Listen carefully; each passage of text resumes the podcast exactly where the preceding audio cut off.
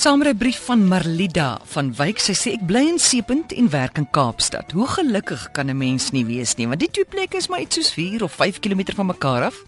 En daar's vele roetes om te vat. Ek ry met 'n taxi want dit is goedkoop en ek is mal oor die geselskap. Ek kry die taxi in Main Road, Seepunt soggens. My taxi se naam is Dit Skut, maar ons sit so styf dit skit nie regtig nie. Ons taxi drywer se naam is Ghanif Adams. Ons gachi se naam is Talib en Talib hou altyd plek vir my. Dan kan ons op 3 roetes besluit. Ons luister gewoonlik RC om te hoor waar is die krisis. Dis of Beach Road of Main Road of High Level. As dit regtig sleg gaan op een van daai drie paaie, gaan ons bantry by om, maar dit vat lank. Alhoewel die uitsig mooi is, sien ons dit nie eintlik nie want ons praat te veel oor die dag wat voorlê of oor die duur petrolprys. Smiddag vat ek weer dit skit of as ek hulle nie sien nie, is dit 'n taxi met die naam van When Days Are Dark, Friends Are Few. Daar ry Sipo weer die taxi. Somstyds vat dit 6 minute, ander kere 'n halfuur.